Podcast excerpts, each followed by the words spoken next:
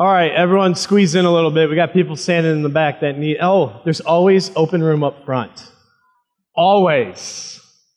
You just try to squeeze in. There's uh, some right there. The middle's open a little bit. Hey, good morning, everyone. Uh, welcome to Radiant Life. My name's Ryan. I'm the lead pastor here. And uh, we're to get naked this morning in the good sense.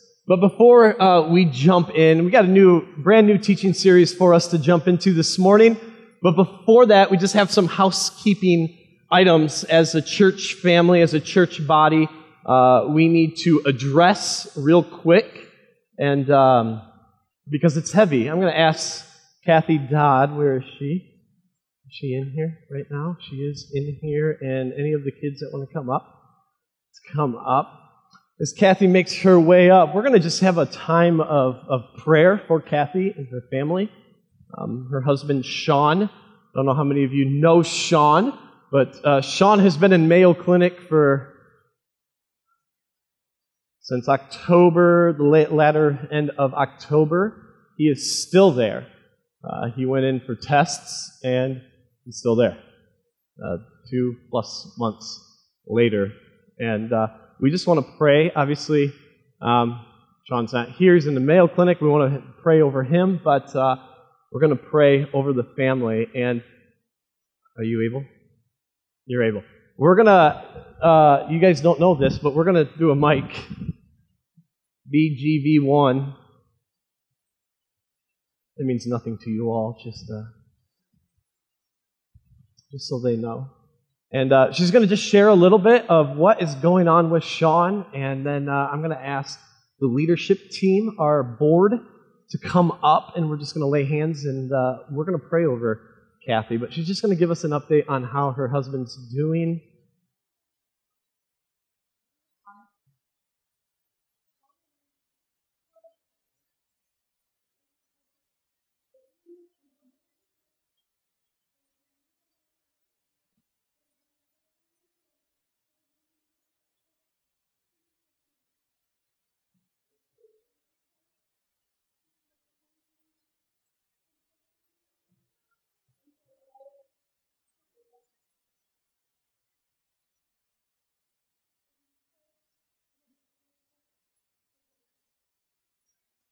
And uh, that's what this is about, is literally Sean needs a miracle. And uh, I believe in the power of prayer. And our God is bigger than this, and we're going to go to him in prayer and ask for a miracle to happen in Sean's life right now. Um, his hand, hi parents,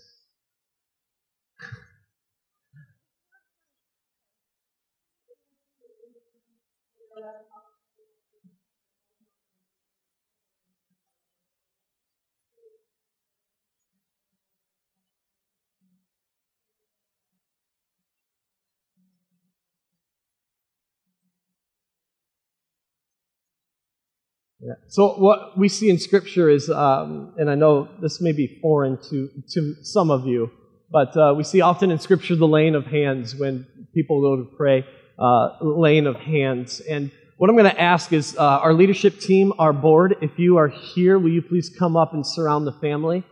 Um, and yes, staff as well. And let's just, yeah, can you guys go to the front? So maybe some people.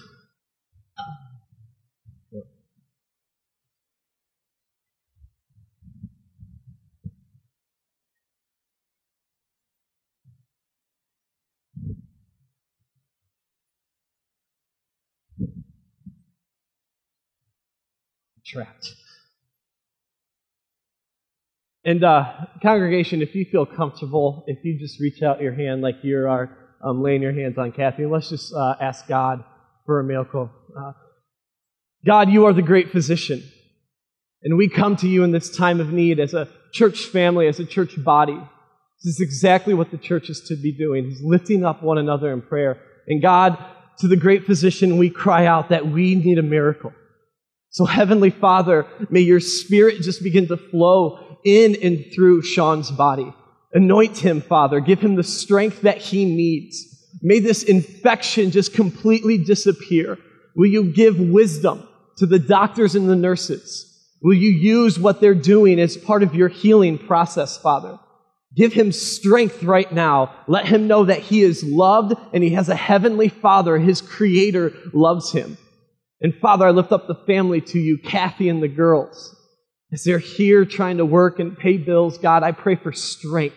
It's got to be absolutely difficult not being at his side. But reality is there's bills to be paid too, and there's a job to be done. So, Heavenly Father, give them incredible strength where they wake up every day saying, I don't know how I'm doing this. It has to be God. So give them strength. Give uh, Sean's mom and dad as they're at his bedside at the Mayo Clinic now. Give them strength as they care for their son, God. And we pray for a miracle. We pray that one day Sean will be up here giving his testimony of how God worked in his life. So, Heavenly Father, anoint him with more power than ever. We believe in miracles. We trust in you in this time and hour of need. So, Father, begin to work in his life and those doctors and nurses that are surrounding him. And we ask this in the almighty, powerful name of Jesus Christ. And everyone together said, Amen. Amen. Thank you, friends. Thank you, Lord. Thank you so much. Thank you, Kathy, for sharing. Appreciate that.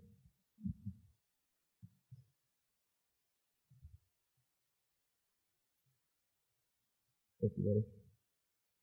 Well, this is going to be a hard transition. All right, let's do a couple more house cleaning, house cleaning, housekeeping um, items real quick. You, everyone got a bulletin when you came in? Grab your connection card, rip it off, fill it out. Don't forget back sizes, back size. Backside is always prayer requests and praises that we want to hear from you. Uh, we desperately want to hear from you. We love lifting you up in prayer. So don't forget your connection card and first time guests, welcome. You can just fill out as much information as you like and take it to Radiant Cafe afterwards, free drinks. Uh, the rest of you, drop it off in the plate. Two more things, and we're going to get naked. Uh, if you saw something on your seat, it should be like this refresh worship night. On the back, it says you're invited. This is for you to invite someone to our refresh worship night that's coming Sunday, January 29th at 6 o'clock. We'll have stuff for your kids so you can come and fully engage in the presence of God. It is going to be an awesome night of worship. We, as staff, planned this at no other than Great Lakes over coffee, and it was wonderful. And it is going to be an experience that, of worship and song, but a lot of interaction and movement through prayer stations. We just want to kick off this new year the right way and just refreshed in the presence of God and that is your refresh night. So pray over who you're going to invite. Who, you, who are we going to invite to refresh at uh, worship night? And lastly, you probably don't have these, but uh, this is our invite cards. If you have a friend or a family member, neighbor, coworker, classmate, and you just, man, I'm not sure exactly how I go about inviting them to church. These are invite cards that are all throughout the lobby on tables, the cafe. On one side it says Radiant Life Church. On the back it says you belong here. It's got our web address, our Sunday morning worship times. It's really simple to invite your coworker and said, hey, actually, I got something for you. Just give it to them. And maybe later on that night, they forget your invite, but they go to take, you know, clean out their pockets, and there it is. There's that card that you gave them. So it's really simple way. These are for you, church. These are for you. So go and invite your friends, neighbors, anyone who needs to experience Jesus. Well, we're in uh, week one of this series, and uh, I'm not big on patch jobs. A lot of us may want to come in on a Sunday morning to say, hey, I just give me a little bit of Jesus. It's a little patchwork, and then we're good. Let's go on through the day. This series is going to do some deep work in our lives. Deep work. And before we jump into week one, which we've titled Getting Naked, Real People, Real Stories, we're going to look at real struggles that your staff has experienced, real struggles that some of the leadership team and other people in, your, in, in our congregation have experienced, and how Jesus is woven in and through it all. You're going to hear real people, real stories. And I want to do some deep work. I already had a discussion after first service. They said, you know what? Man, this is going to be tough. It's good. Good. I hope in through it all that the image of Jesus is molded more and more into you as we go through this. So let's trust in God, our Creator, our Maker, and let's go to prayer and ask God to do big work. Father, you are awesome. You are amazing. And I, I just pray as we dive into This new series called Getting Naked, I pray that we strip everything away and we get clothed by your grace, by your love, and by your forgiveness. I pray, God, that Holy Spirit, you would tug on our hearts where we need to be tugged, where we need correction. And I pray that we receive that with peace, but we receive it with strength as well. And I pray, God, through this all, that we look like your Son, Jesus Christ. And we ask this in Jesus' name. Amen. If you got your Bible with me, turn with me. If you got your Bible with you, it's not with me. Turn to Genesis, the very first book of the Bible. Genesis chapter 2. We're going to look at chapter 2 and chapter 3. Uh, get your notepad out, your iPhone out, whatever. And uh, for those of you that don't, it's going to be on the screen for you as well. But Genesis chapter 2 is where we're going to start. And I want to begin this way. Genesis is literally means the beginning. It's our story that God has given us on how everything wrapped up, how He began everything through creation. And we're told that God st- steps down and grabs the dust of the earth and begins to breathe life into the dust. And in that, as He breathes His breath, life is formed. We get Adam. Humanity begins dust and breath. And that's an analogy for you and I. We are physical, yet dust, but we are spiritual. And that's the motion that God does. He goes down, grabs this dirt, dirt and breathes breath into it. We have Adam. And God then made a helper by the name of who? Eve, if you know it, by the name of who? Eve, Adam and Eve. And Adam and Eve are together. The very first humanity begins that way. And they're placed what's known as the Garden of what? Eden. If you know the story, it's the Garden of Eden. Adam and Eve are placed in this garden. And Eden means abundance, plenty, fullness. And in the very beginning, Adam and Eve go into this garden and everything is for them. They can have everything they want. It's abundance, it's fullness, it's plenty. It's all for you, Adam and Eve. And we're told in Genesis chapter 2, verse 25, this is what's said. Adam and his wife were both what? Naked. They're both naked and they felt no shame. Imagine being Adam and Eve in just this garden of plenty, the garden of abundance. You have everything. No problems, no issues yet. You have it all. And you're naked. You're free. All the most intimate parts of you, you are vulnerable. You are exposed and you feel no what? You feel no shame. But for you and I, when we get naked, cover it all up. And for them, they're just like, and all throughout creation, as God creates, He's calling everything what? If you know the story. Everything is what? Good. He gets to humanity and says everything is very good. The nakedness is good. And all of a sudden, through all this goodness, conflict enters the story. God says, hey, you're in the garden of abundance. You're in the garden of fullness, the garden of everything you want, but just don't eat from the one tree that's right there in the middle. Don't eat from the tree of knowledge of good and evil. You can have everything else, but that one tree. Don't eat from it. And the serpent enters the story and begins to deceive Adam and Eve. Begins lying, begins twisting God's word to them. The serpent goes on and says, Does God really, did he really say not to eat from it? I really think if you ate from it, God just doesn't want you to be like him. And so the serpent begins to twist the words of God to Adam and Eve.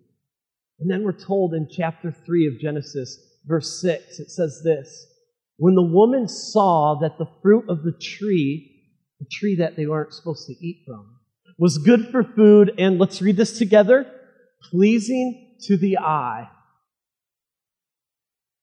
How many of us are still there? That we just do anything that's pleasing to our eye. We don't even think about the consequences. We don't even think about disobedience. You know what? This looks good. I'm going into it. And we are like Adam and Eve. Still today. This is also desirable for gaining wisdom. She took some and ate it. She also gave some to her husband who was with her, and he ate it. So immediately, conflict now and chaos is entering God's perfect story because of the serpent. Now, here's a, few little nuggets. Um, it's not an apple that Adam and Eve ate. Um, I say that with almost 100%. Um, they don't have apple trees in Israel, right? So all your little wonderful kids story Bible books that show an apple, or you got to go change your nursery now because you have an apple or whatever. It was more than likely a pomegranate or fig. That's what they have present. That's what they grow in abundance in Israel. That's what's there. So it was more than that. I think it's a fig, but we'll get into that's another story. But here's another thing.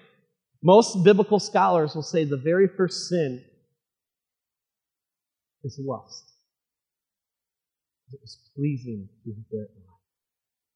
They desired lust.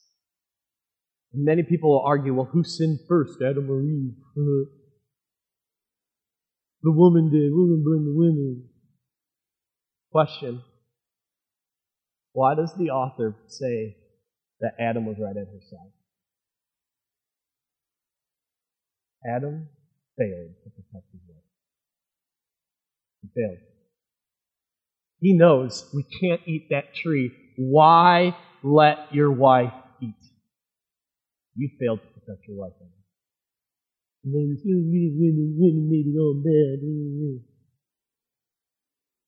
Adam, you're just his fault too.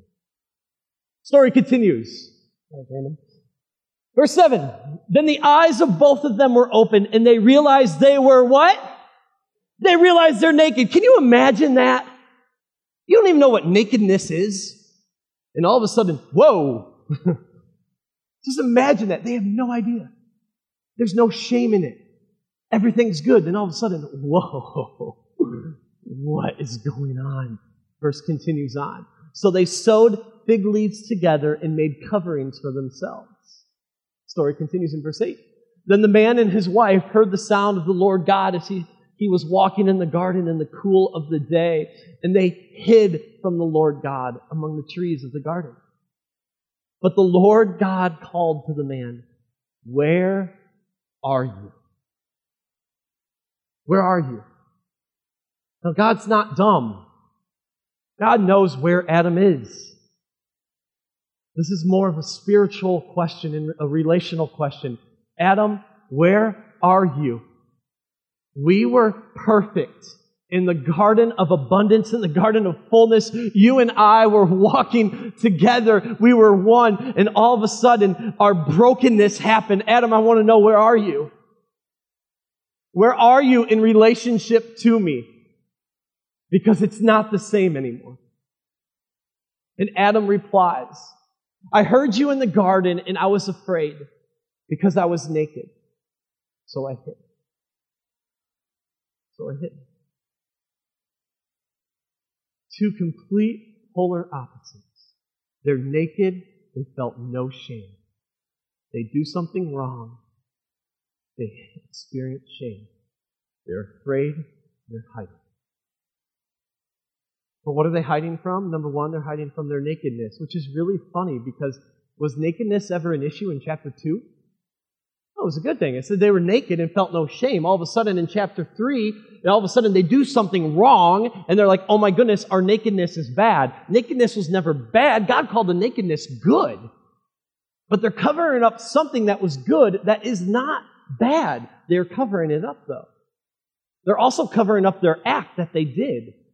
They knew we should not have eaten that thing, and we did, and we're ashamed of what we're doing, so we're hiding. And then they're hiding from their Maker. We hid in the trees because we knew, God, you were there.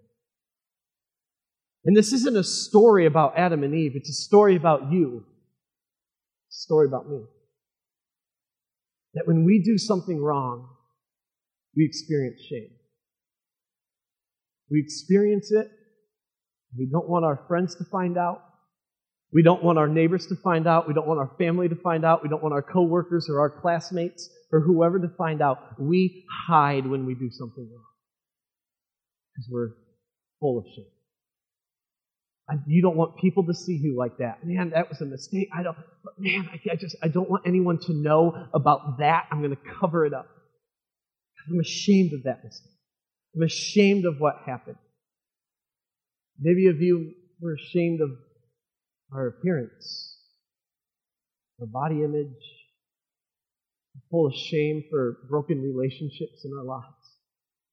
We're full of shame for our addiction that we have. We're full of shame of just how we handle our finances. We're full of shame of the family that we come from, full of shame because my marriage is not what it should be or once was. And we're wrecked with shame. And we hide. We hide from. This morning I want to tell you two key principles what shame does to us. So if you're a note taker, get out your notes and write this down. Number one, shame is a liar. Shame is a what? Turn to your neighbor and say, Shame is a liar. Shame is a liar. Shame is a liar in this way. Remember what I said. The nakedness of Adam and Eve was good. They were naked and felt no what? They felt no shame. All of a sudden, now they're trying to cover up something that was good. Shame lies to you. Shame is a liar. Shame tells you about the good things about you and makes it, twists it and turns it and makes it bad about you. For instance, how many of you are introverts? Those that don't raise your hand are, right? We don't like to do that. I'm an introvert. I, I, I, I'm an introvert. I am forced to be an extrovert at times, but I, by nature, I'm an introvert. How many of you are extroverts? So you have no problem raising your hand.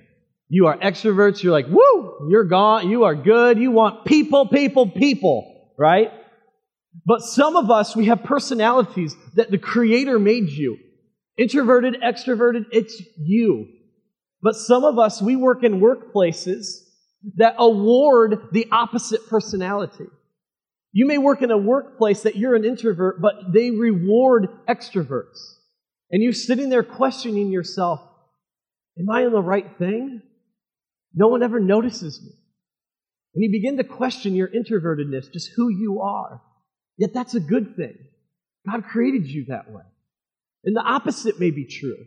The opposite, it may be true in your life, is you're an extrovert, but your workplace awards introvertedness.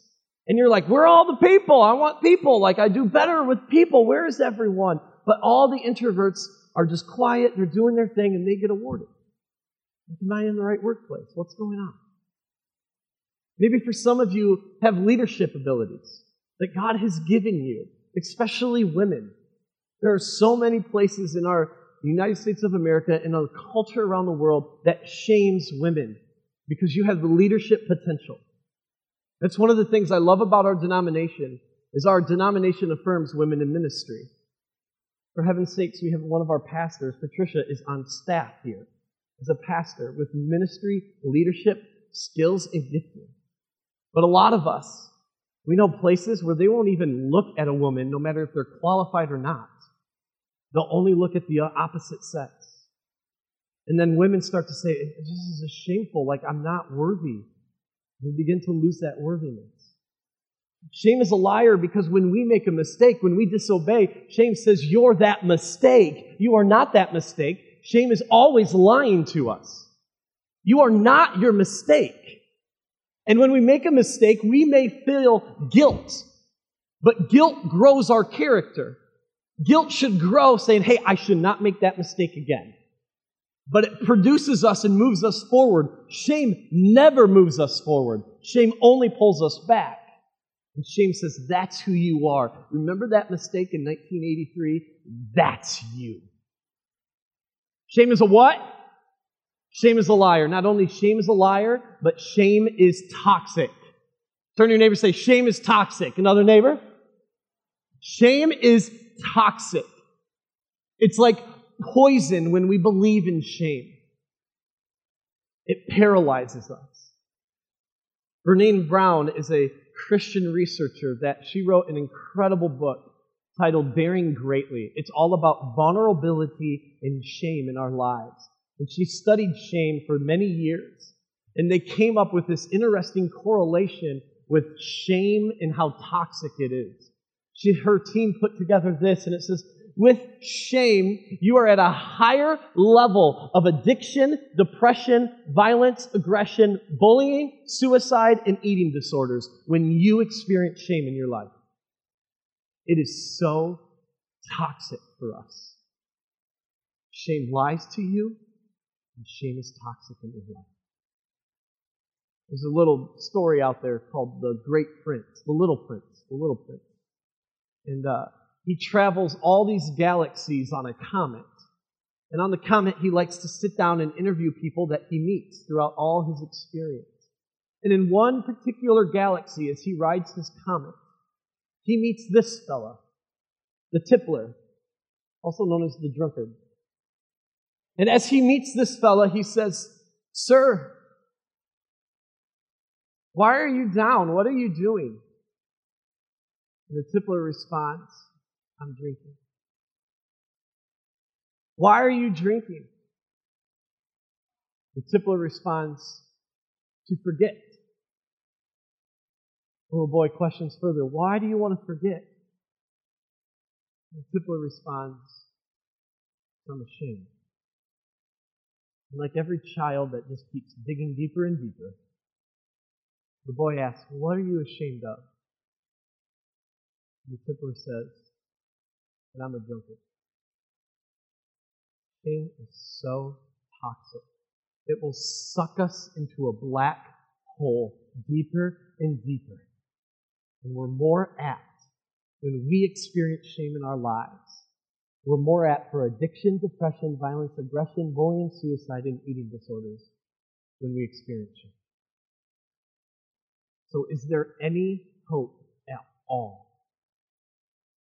Adam and Eve, we saw Adam and Eve's response. They hid, they ran, they covered themselves up. And that's what we do. But is there any hope for us? What do we do? Have you ever heard that? Um, here it is. Jesus takes your shame away. Maybe you hear songs about that or whatever. Um, we often think like Jesus is a magical. What is this? Squeegee. Thank you, Lou. You always count on me, buddy. Magical squeegee, right? On our windshield, you hit that big bug, and it's right there where you can't see. And you're like, oh man, I'm gonna, I, I need to get this thing off. And you get the windshield wipers going, and now you've just smeared that thing worse. You know? That's our shame right there. We try to get rid of it on our own and we just make it worse. We spread it and we're like, okay, a little bit of Jesus, you know, dump it in water and. All right, good. Like we're, we're done, right? No more shame. It doesn't work that way. Brené Brown was asked, What makes shame go away in our lives?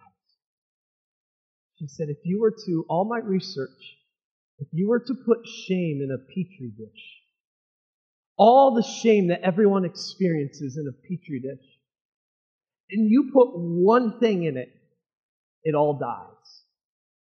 And the book publisher says, Well, tell me what it is. And this is her quote Shame doused in empathy. Shame doused in what? Empathy dies. See, the power that shame has on us is shame says it lies to you, it's toxic, and it tells you you're the only one. You're the only one who struggles. You're the only one who has that addiction. You are weak. But empathy comes along and says, those struggles, me too. Me too. And all of a sudden, a person who's experiencing the shame from decisions that they've made or whatever they're in begins to realize, I'm not the only one. Someone else says, My marriage is absolutely in shambles and broken, and someone comes along and says, Me too. I've been there. I've been there. And yes, Jesus isn't the magical squeegee, but Jesus is God's way of saying, me too. Me too. In the Newer Testament, the writer of Hebrews says this Therefore, since we have a great high priest who has ascended into heaven, Jesus, the Son of God, let us hold firmly to the faith we profess. For we do not have a high priest who is unable to empathize with our weakness. That right there is God saying it's Jesus. Jesus is God saying, me too. I recognize what you've gone through. I know your weakness. Me too. Jesus was tempted in all of the ways that you are tempted. Jesus was tempted. Jesus and his very, what, the night that he's betrayed goes into the garden and just prays, God, I don't want to go to that thing. I don't want to go to the cross. I don't want to go. Jesus knew the difference between God's will for him and his own flesh and desire. Jesus lived in that tension, and we live in that tension. But Jesus is God's way of saying, Me too. Me too. I know the struggle. And the writer continues on. But we have one who has been tempted in every way, just as we are, yet did not sin. Let us then approach God's throne of grace with confidence so that we may receive mercy and find grace to help us in our time of need. Why can we approach God's grace with confidence? Because Jesus says, Me too. Me too. I know the shame. Me too. Then the writer in chapter, he goes on in chapter 12, verse 2. For the joy set before him, he endured the cross, scorning its what? The writer says Jesus experienced shame. Shame. Sat down at the right hand, the right hand of the throne of God. That instrument over there, that cross, in the first century world, it was an instrument of execution, but it was an instrument of shame. The Roman government wanted everyone to realize as they crucified you on a cross, they put them on major roadways so everyone can see who's dying. They put you naked on the cross. Everything exposed. Put you on the major roadway. So as you're experiencing ancient Israel in the first century, you go and you see, oh, there's shame. That's shame. That's shame. That's shame. I'm not going to mess with the Roman government. Because shame was one of the worst things you could experience in the first century. Jesus says, Me too. Me too. Shame doused with empathy dies. But we are so good at hiding our shame and covering up. No one see this. I don't want you to see me naked and exposed. But when someone comes along and says, hey, hey, hey, hey, me too. Shame dies. I want you to hear this testimony from one of our own staff members and their experience of shame.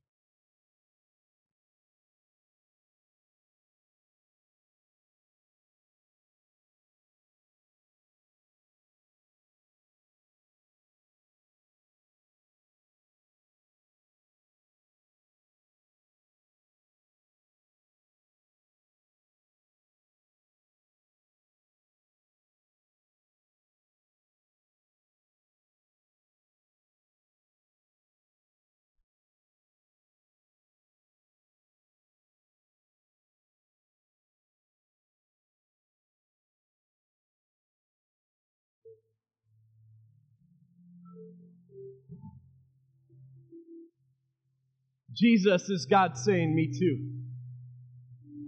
Me too. we can't miss this verse in Genesis chapter 3. Verse 21 says this The Lord God made garments of skin for Adam and his wife and clothed them. What's so key about this verse is in order to make garments of skin, something had to die. And Jesus died so you can be clothed with grace and forgiveness and love. What's also key about this verse is Adam and Eve are still wearing their fig leaves. In order to get clothed again, they had to get naked. They dropped it all, exposed it all, and let God clothe them. And this whole series of getting naked is based on this verse. We have to let it all go and say, God, clothe me. Stop hiding, stop running from shame and from the things that we've done in our lives, and let's get closed by the presence of God. That's what we need to do.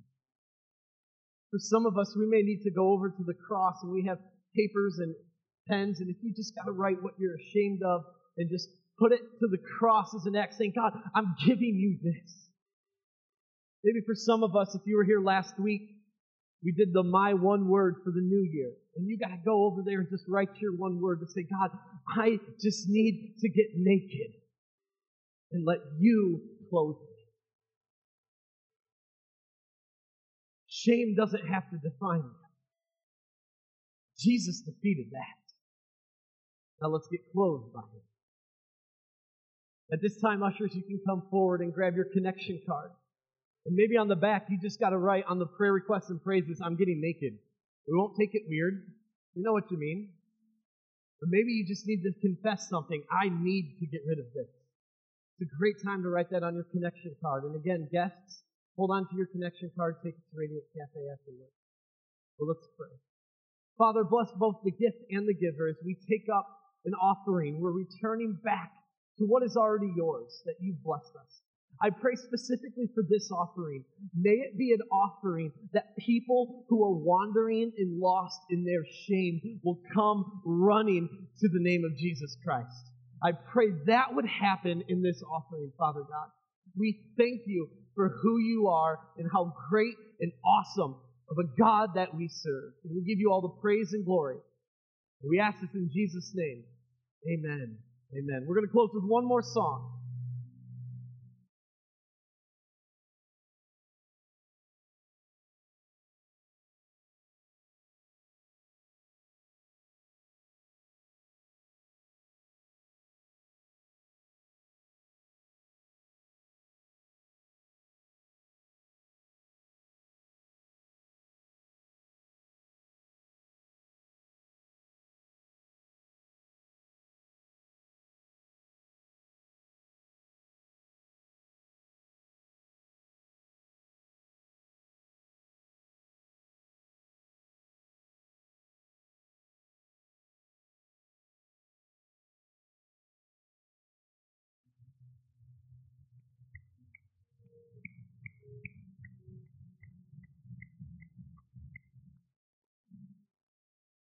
James Alston, what?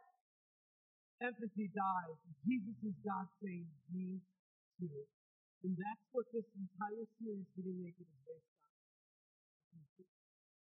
As I said, you're going to hear us as staff give our testimonies and some of the leaders in the church say,